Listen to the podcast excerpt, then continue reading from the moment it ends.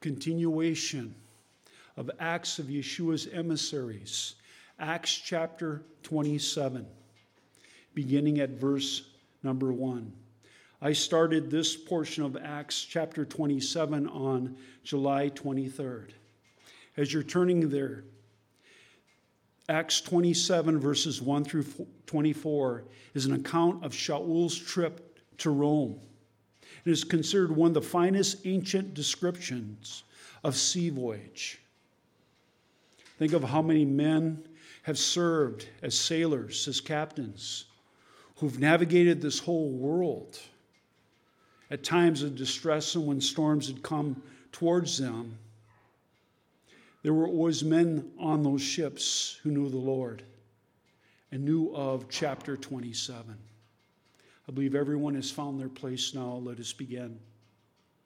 Once it had been decided that we, and notice that, every time it says we in there, Rav Shaul is not only speaking of himself, but he's also speaking of Luke, the one who actually was given the opportunity by the Ruach to record the book of Acts. And that's why we have it today. We'll be introduced to some others as we continue on this journey together. So, verse 1 once it had decided that we should set sail for Italy, they handed Shaul, Paul, and some other prisoners over to the officer of the emperor's regiment named Julius. So now, as we go a little bit deeper here, we see that it says that we embarked from the ship from Adramyttium, which was about to sail to the ports along the coast of the province of Asia. Is that speaking of modern day Asia? No, but speaking of Turkey. Going forward here. And we put out to sea, accompanied by Aristarchus, a Macedonian from Thessalonica.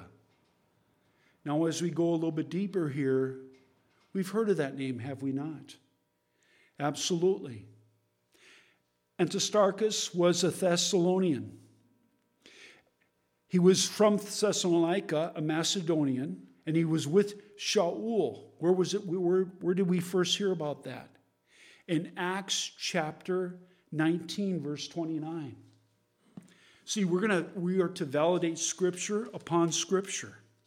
Least we be led astray and not walking with the teachings of the, both the prophets of the Old Testament, the Tanakh, and the Brit Hadashah, the apostles. So turn with me now to Acts chapter 19, verse 29. Because we are to test to see whether or not this is so or true. We're to be like the Bereans of old. After hearing Rav Shaul preach, what did they do? But they took out the scrolls of the Tanakh and they searched to see whether what he said was spoken of the prophets before. So, verse uh, 29. So the whole city was in an uproar. As one man, the mob rushed into the theater, dragging along Gaius and Artist Aristarchus. There's his name. Saul's traveling companions from Macedonia. So here is our proof text that this man just not suddenly was a, a new acquaintance to Rav Shaul, the Apostle Paul, but he'd been with him. He faced the same tribulations that Rav Shaul also endured. And he did not become faint hearted because of it, because he knew Messiah he was a Gentile from Macedonia who'd been grafted into the commonwealth of Israel, into the olive tree. And he knew the Spirit of the living God. He was sealed with the Spirit of the living God. And he knew that when trouble and persecution came, he was not to shrink back and flee, but he was to stand with his brothers in Messiah. Let's go forward here. And so he accompanied him, Aristarchus, with the collection from the Gentile Messianic congregations to Jerusalem. How do we know this? We go a little bit further in Acts chapter 20, verse number 4. Acts 24. Sopater from Berea the son of Pyrrhus, accompanied him, as did Aristarchus and Secundus from Thessalonica, and Gaius from Derbe, and Timothy and and Trophimus from the province of Asia. And so this is what they did as they went and they preached the good news. The Messianic community in Jerusalem was suffering. And so Rav Shaul, being inspired by the Ruach, by the Spirit of living God, they took an offering from those people from the nations, the Gentiles. Because where does salvation come from? Comes from God the Father through his Son Yeshua, the manifestation of the Father, by the equipping and the empowering of the Ruach HaKodesh, the Spirit of the living God. But it comes from the Jewish people. And so, those who were benefiting spiritually, the Lord was speaking to these Gentiles, brand new former pagans who came to know Messiah. And those they were benefiting spiritually, being grafted into the commonwealth of Israel. And so, out of pure joy, because coming to know the Lord, you remember the time when you came first came to know the Lord? Being born again? All your sins were forgiven. You felt clean. You had a purpose and you had a calling in your life. And with that same joyous rejoicing of wanting to bless the Lord, they desired to bless his people, the Jewish people. And so going forward here, we see how the unity of the body of Messiah is being built. The wall of separation has been taken down, as Ephesians speaks of. The Lord is bringing together born again Jews and born again Gentiles, and they're becoming one people in the sense that they're grafted in the commonwealth of Israel. You do not lose your identity when you come to know Messiah. Your national heritage the Lord has established this. Let us continue. So now, as we go forward, he went with Shaul to Rome also. Where do we find this? How do we know that as a fact? Let's now turn to the book of Colossians, chapter number 4, verse 10. Colossians 4, verse 10. And how does this start? Aristarchus, my fellow prisoner, sends greetings, as does Mark and Barnabas, Barnabas, Barnabas's cousin, concerning whom you received instructions. If he comes to you, welcome him. And so, with this, we see that this was not a just a short time relationship that Aristarchus also became a fellow prisoner. Why? Because of the proclaiming of the good news. Blessed be the name of the Lord. And so, in the future, in America, if preaching and teaching the good news that you're imprisoned, don't think this out of ordinary. Why? Because you're proclaiming the good news. Did not Yeshua say, They persecuted me? Won't they also persecute you? But we're not to walk in fear, we're to walk in the provision of the Lord. And so we see what's going on in our nation, the nations of the world. And those of you who are listening on the broadcasts, wherever you're living right now, do not fear what man can do. But what did Yeshua say? Fear him who can not only take your life, but for you to be eternally separated for God for all eternity. Yeshua said these words If you deny me before men, I will what? I will deny you before the Father. Isn't it beautiful to know we know what's going to be happening to us potentially in the near future and we have nothing to fear? I see one day that those that go on our um, face page and they read about what we stand for, where a woman is a woman biologically, as God has created them, and a man is a man as God has biologically created them. And we're going to have to stand in the gap. Are these just mere words, or is this the word of God, His truth? And are you willing to suffer for God's word and the truth of His word? Have you counted the cost? Are you willing to put upon your shoulder your execution stake, your cross, and follow Him? Did He not say? that those who are not willing to follow me must do what? Lay aside their passions, earthly passions, and lay down their lives. Offer your lives as a holy and living sacrifice. That is God's acceptable worship. And don't worry, once I'm arrested and put in jail, the Lord can raise up both uh, Tim and David and Alan and others to continue the congregation. Blessed be the name of the Lord. Because God is stirring up his gifts, and we have nothing to fear but to fear the Lord himself. Make sure what we're doing, what we're watching, what we're reading, what we're seeing with these eyes, are they pleasing to the Father's sight? Let us continue. Praise God. Also, right next door, we have another book, and it's the book of Philemon. It also mentions this individual's name.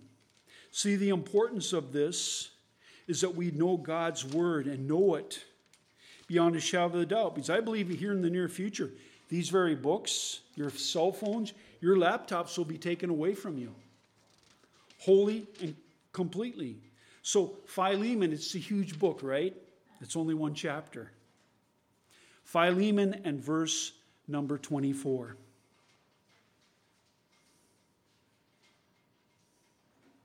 I'll start in 23. Epaphras, my fellow prisoner, for the sake of Messiah Yeshua, sends greetings to you, as do Mark and, and Aristarchus, Demas and Luke, my fellow workers. The grace of our Lord Yeshua the Messiah be with your spirit. See, these were men who were just not casual friends. They were willing to take up this mantle upon themselves and proclaim the good news without fear or trembling. So now let's go back to Acts chapter 27 continuing at verse number 20, number 3. The next day we landed in Zidon, and Julius, considerately, allowed Shaul to go visit his friends and receive what he needed. Putting to sea from there, we sailed close to the sheltered side of Cyprus because the winds were against us. On the 23rd, I, I encourage people to, to open up their Bibles to the maps. The maps are not anointed, but it tells you and gives you a visual picture of how they traveled. Going forward here. Verse 5 Then across the open sea, along the coasts of Cilicia and Pamphylia. And so we reach Myra and Lycia. The Roman officer found an Alexandrian vessel sailing towards Italy, and they put us aboard. For a number of days, we made little headway. We arrived off Sindus only, to, only with difficulty. The wind would not let us continue any farther along the direct route, so we ran down along the sheltered side of Crete from Cape Salmone. And continuing to struggle on, hugging the coast, we reached a place called Pleasant Harbor near the town of Lasea. Doesn't that sound like a beautiful place? but they're going through high winds, hurricane type winds. So, verse 9 since much time had been lost, continuing the voyage was risky because it was already past the fast in most translation. But, Rabbi, what's the fast? That's Yom Kippur. See, it's significant that this is placed here. Why? Because it's speaking not only to the nations, but also to the Jewish people. It was already past Yom Kippur, literally past the fast. It's a matter of course that Luke writes of the Jewish holiday of Yom Kippur, the Day of Atonement. This is evidence that Shaul continued observing his Jewish practices in keeping the law until the end of his life. Where are the proof texts here? I will give them to you, and you can look them up at a later time. They're Acts chapter 16, verse 3. Acts chapter 17, 2. Acts chapter 18, 18. Acts chapter 20, verse 6. Acts chapter 21, 23 through 27. Acts chapter 25, 8. And finally, Acts chapter 28, 17. Now back to the journey. Shipping became increasingly risky after mid September and was rarely engaged in after mid October because of the likelihood of storms. See, they knew the times and the seasons. These sailors, this pilot, the captain of the ship, they knew what they were doing. They could read the signs of the times and be prepared for it. But there are sometimes they're pushed to the edge and they ignored the signs of the times. What are believers in Messiah doing today? Are we recognizing the signs and the times that Yeshua warned? Have you ever stopped to think that Rav Shaul and all the apostles of the Brit Hadashah wrote about the last days? That they would be perilous times. Did not Yeshua say that they would have to be re- reduced? Otherwise, no one, no mankind person would even survive. Should we not be aware also? Or are you listening to what Fox News say? Or CNN? You know that they all have an agenda? And what is that agenda? To gather and keep an audience. This word, the Bible, has been established, written, and sealed so that we would not be deceived. Are we allowing ourselves to be deceived?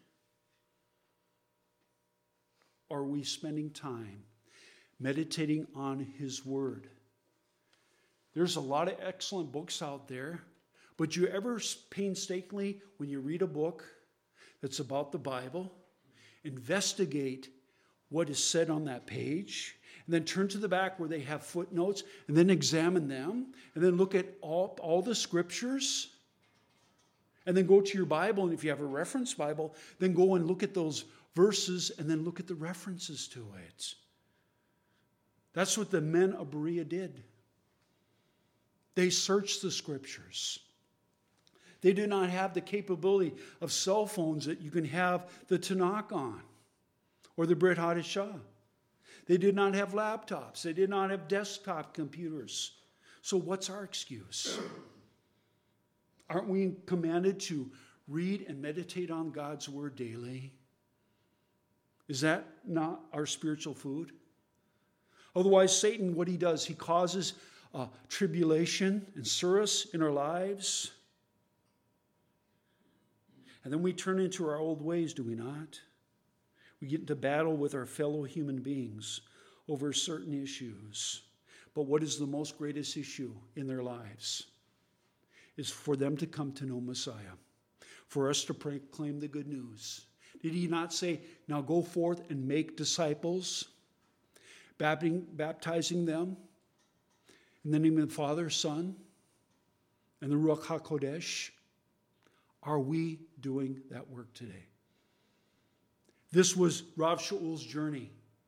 He was to go before the emperor in Rome and proclaim the good news and not pull punches, not to win people's favor, not to manipulate them in any shape or form, but to simply present Yeshua as he is and seeing Yeshua's life being lived out in his life daily. Blessed be the name of the Lord. So, Yom Kippur can occur between September 14th and October 14th. This year, Erev Yom Kippur, Day of Atonement, Kol Nidre, all vows starts on 5:40 p.m. Jerusalem Shabbat candle lighting time in the land of Israel. October 4th, the 10th of Tishri, Yom Kippur, the Day of Atonement begins at sundown, October the 4th and continues to October the 5th until sundown at 6:55. For Jewish believers, Yom Kippur has a different significance than for an average unbeliever. A Messianic Jew knows that the Messiah, by his death on behalf of sinners. Turn with me to Yohanan, John 3:16.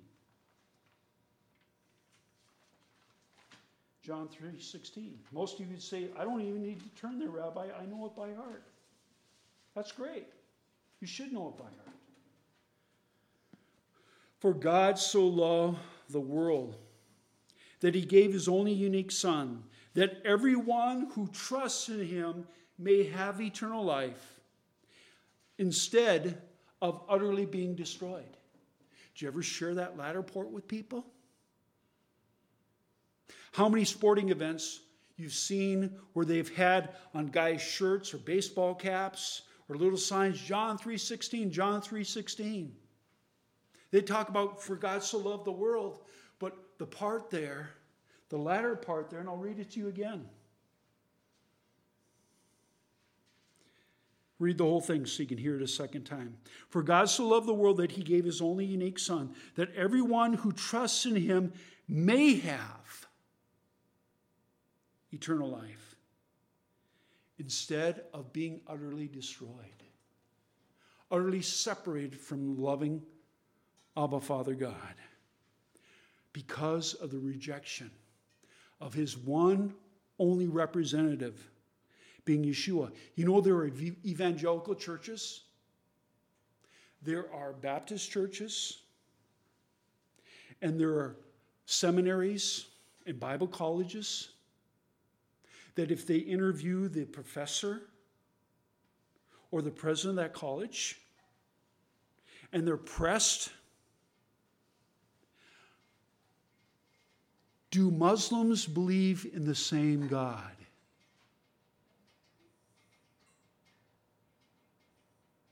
And under the pressure and the scrutiny of not being liked, the professors are saying, Yes. They're saying yes.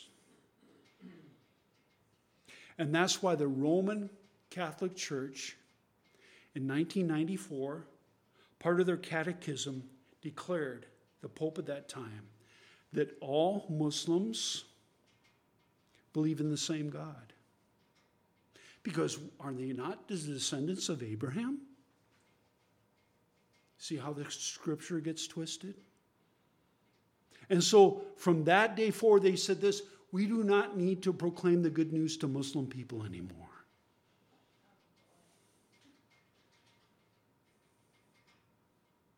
That's the reality. How many ways are there to the Father? One. Do all Jewish people who are not saved need to become born again? Absolutely. But that's what part of the evangelical churches, the Protestant churches, are teaching. That, oh, they're Jews, and through Abraham's coattails, they will be ushered into the kingdom. That is a blatant lie of deception.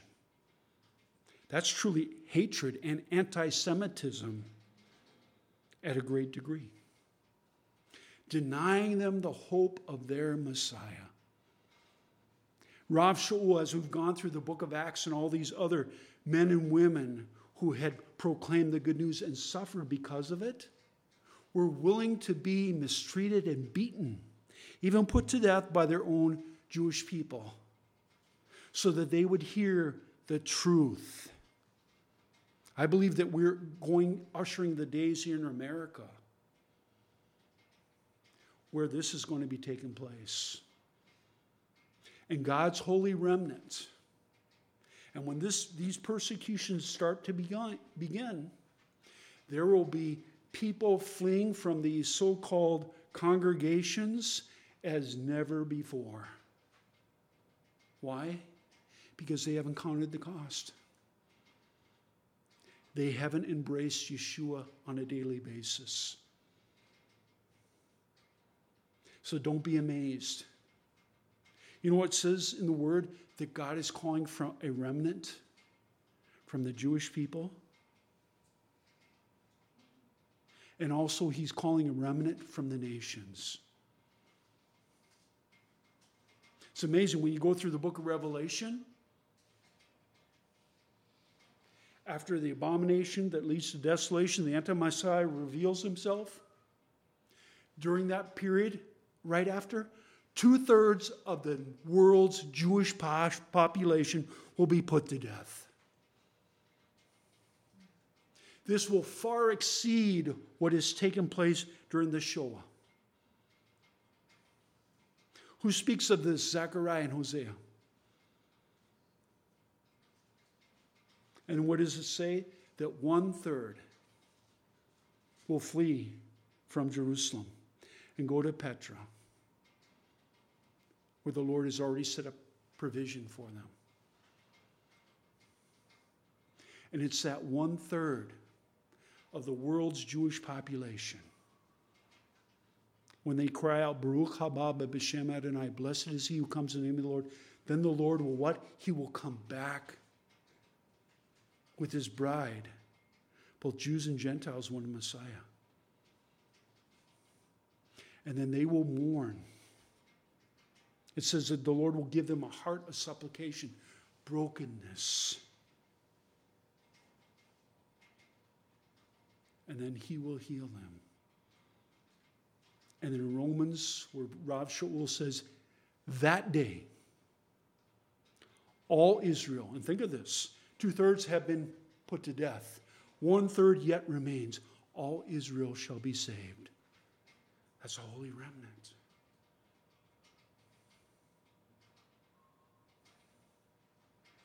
Wide is the road that leads to destruction, but narrow is the path that leads to salvation.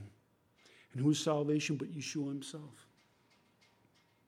So, going forward here, Romans chapter 3, verses 21 through 26. Let's turn there now.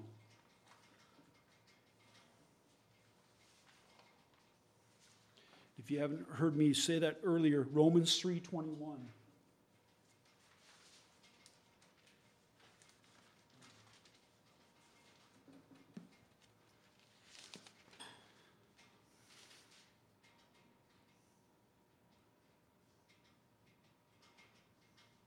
But now, quite apart from Torah, God's way of making people righteous in His sight has been made clear although the Torah and the prophets give their witness to it as well. And it is a righteousness that comes from God through faithfulness of Yeshua the Messiah to all who continue trusting. For it makes no difference whether one is a Jew or a Gentile, since all have sinned and come short of earning God's praise. By God's grace, without earning it, are all granted the status of being considered righteous before Him. Through the act of redeeming us from our enslavement to sin, not to mankind, but to sin. That was accomplished by the Messiah, Yeshua. It's all been accomplished in and through Him and Him alone. God put Yeshua forward as the kapara for sin through his faithfulness in respect to his bloody sacrificial death.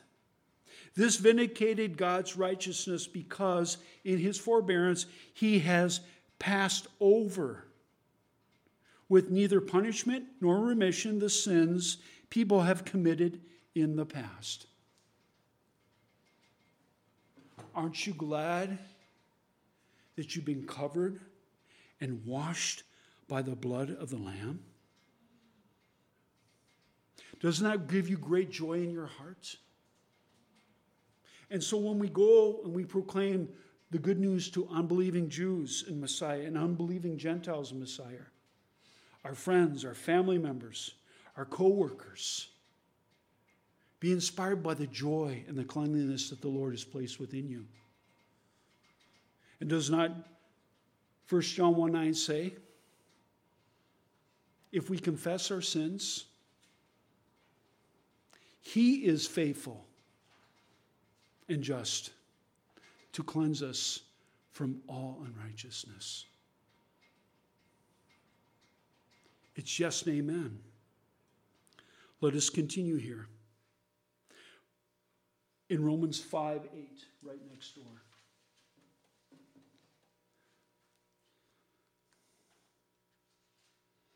But God demonstrates his own love for us in that Messiah died on our behalf while we were yet still sinners. You want to take that a little bit further than just sinners? Enemies of God. Will God allow his enemies to dwell with him in heaven? Repentant enemies, yes. But Non repentant enemies? No. Let's go forward here. Praise be unto God. So, Messiah, by his death on all sinners, has become our kapara, our atonement, literally our covering. This word is kippur. For this reason, no further sacrifices or sin are necessary. And this is the subject of Messianic Jews Hebrews. And I'm not going to have us read or turn to Hebrews chapter 7, chapters 8, chapters 9, and chapters 10. But we'll complete today by reading Hebrews chapter 7. See, this is your homework. Rabbi, you're giving out homework today. That's right. Why? Because we're to know God's Word and meditate on His Word.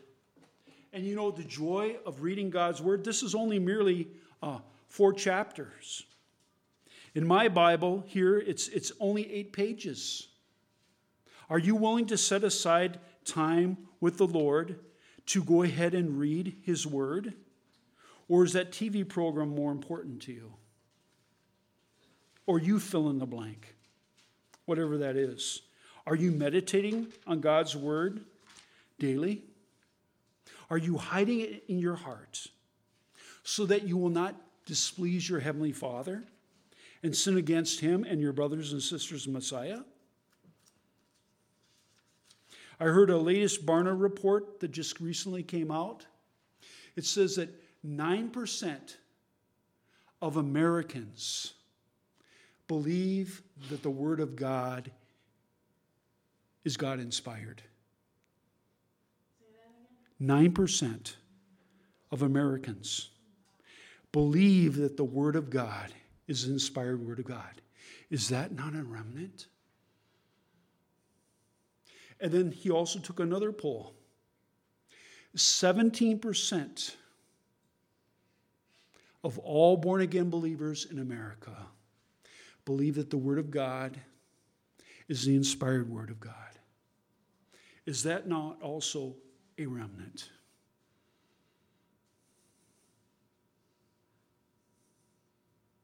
That's the reality, my brothers and sisters, we're living in. Messianic Jews, Hebrews chapter 7.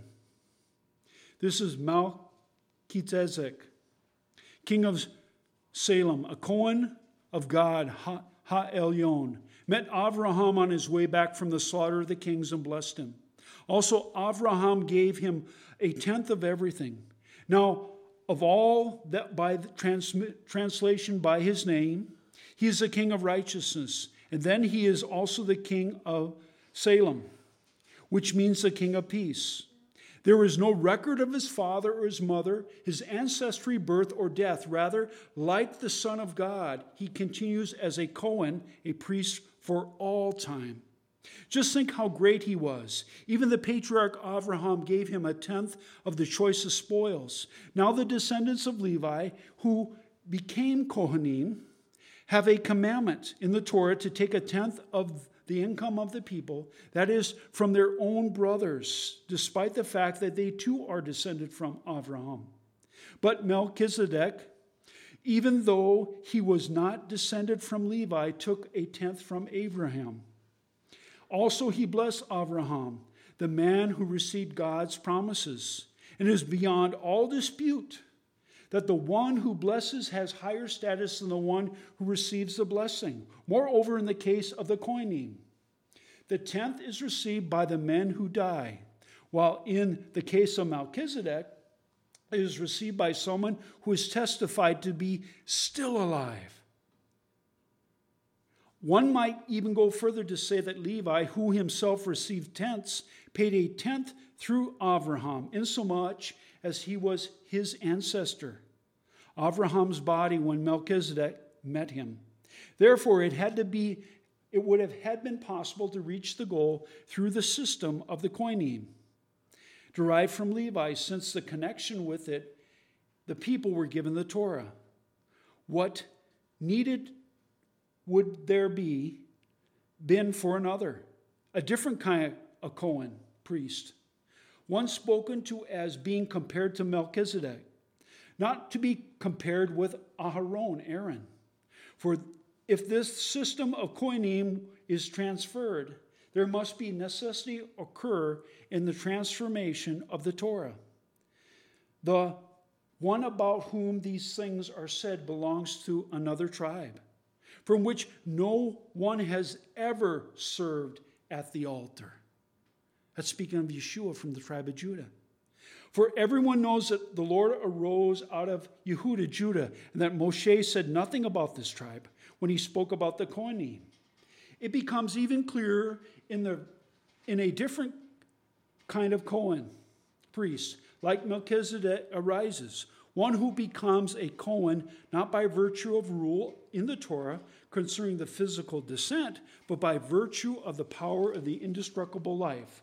For it is stated, you are my Cohen forever. You are my priest forever. To be compared with Melchizedek. Where's that from? Psalm 104.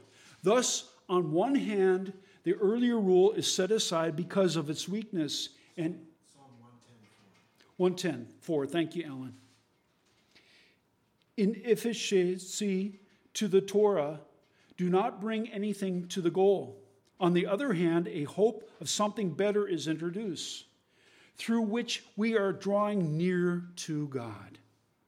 See, that's what our Torah portion was earlier, was it not? The Lord desired that all his people would draw near to them, to him, but they were afraid.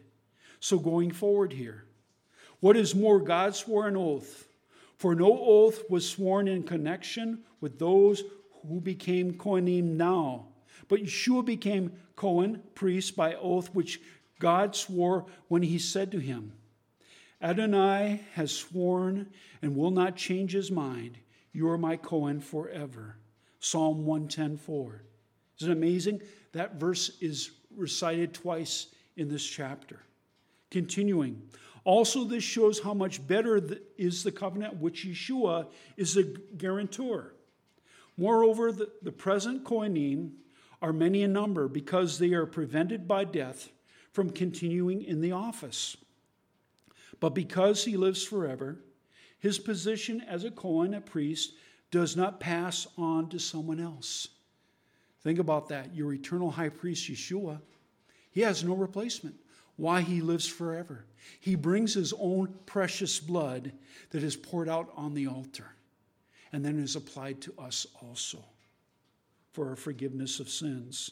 And consequently, he is totally able to deliver those who approach God through him, since he is alive forever and thus forever able to intercede on their behalf. This is the kind of Kohen Gadol that meets our need holy, without evil, without stain, set apart from sinners, and raised higher than the heavens. One who does not have the daily necessity, like all other kohanim, of offering up sacrifices, first for their own sins, and only then for those of the people, because he offered one sacrifice once and for all by offering up himself. For the Torah appoints a kohanim, men who have weaknesses. But the text which speaks about the swearing of an oath, a text written later than the Torah appoints a son who has been brought to the goal forever. And you know what's another amazing? One of the questions that was asked during this recent Barna poll that they found that there was 17% of born again believers believe that the Tanakh and the Brit Hadashah are the inspired word of God. And also the 9% of American citizens that believe that the uh, Word of God is inspired by God. All the others, as with this group, was asked this question Did Yeshua, did Jesus live a sinless life? The only ones that answered yes were the 7% of American citizens and only 17% of the born again believers. That's the state we are now in. And when you think of the book of Revelation, and when Yeshua descended to those congregations and revealed to them that he's walking amongst their menorahs, their candlesticks, their lamps. And he calls them to what? Repentance. He's calling his holy remnant today to repentance. The question now is are we repenting? Blessed be the name of the Lord. Shabbat Shalom.